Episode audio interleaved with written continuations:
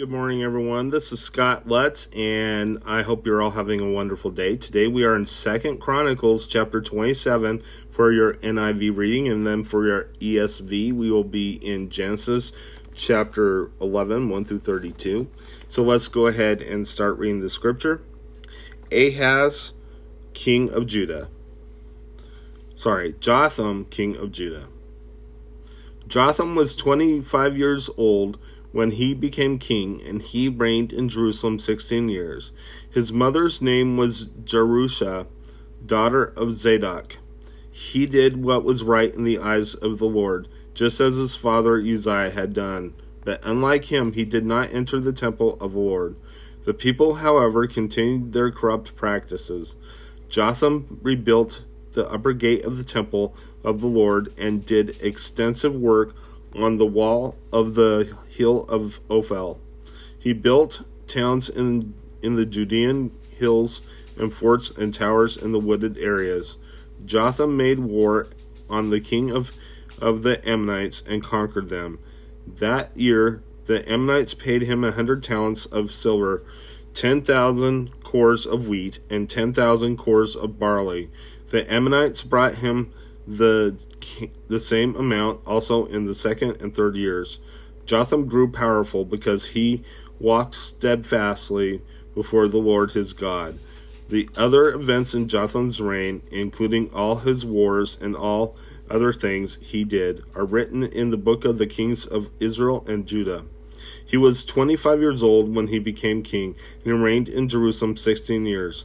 Jotham rested with his fathers and was buried in the city of David, and Ahaz his son succeeded him as king. Let's go ahead to your ESV reading.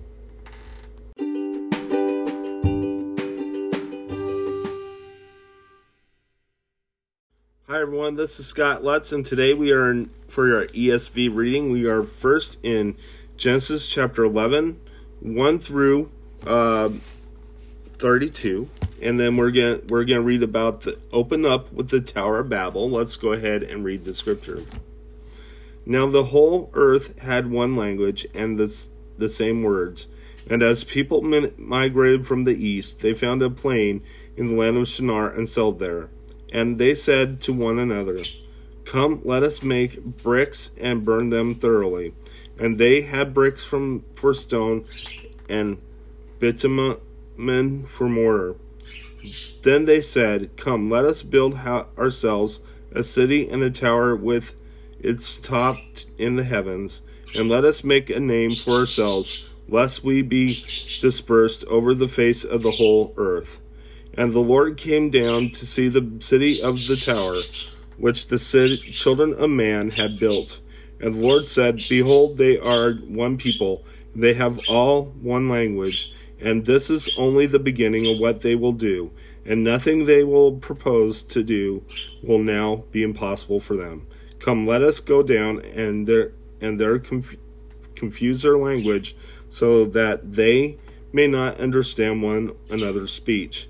So the Lord dispersed them from there over the face of all the earth, and they left off building the city. Therefore, its name was called Babel because there the Lord confused the language of all the earth, and from there the Lord dispersed them over the face of all the earth. Shem's descendants. These are the generations of Shem. When Shem was 100 years old, he fathered Arphaxad two years after the flood. And Shem lived after he fathered Arphaxad 500 years and had other sons and daughters. When Arphaxad had lived 35 years, he fathered Shelah. And Arphaxad lived after he fathered Shelah 403 years and had other sons and daughters. When Shelah had lived 330 years, he sorry, when Shelah had lived 30 years, he fathered Eber. And Shelah lived after he fathered Eber 403 years and had other sons and daughters. When Eber had lived 34 years, he fathered Peleg.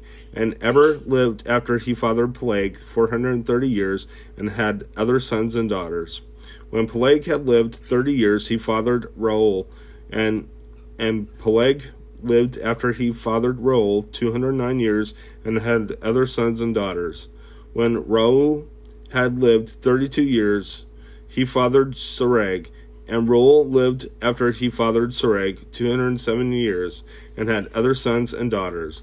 When Serug had lived 30 years, he fathered Nahor. And Serug lived after he fathered Nahor 200 years and had other sons and daughters. When Nahor had lived 29 years, he fathered Terah.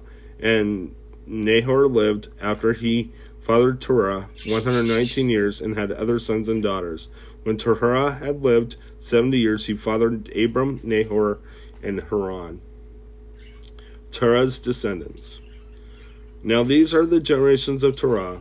Terah fathered Abram, Nahor, and Haran, and Haran fathered Lot. Haran died in the presence of his father Terah in the land of kindred, in Ur of the Chaldeans. And Abram and Nahor took wives.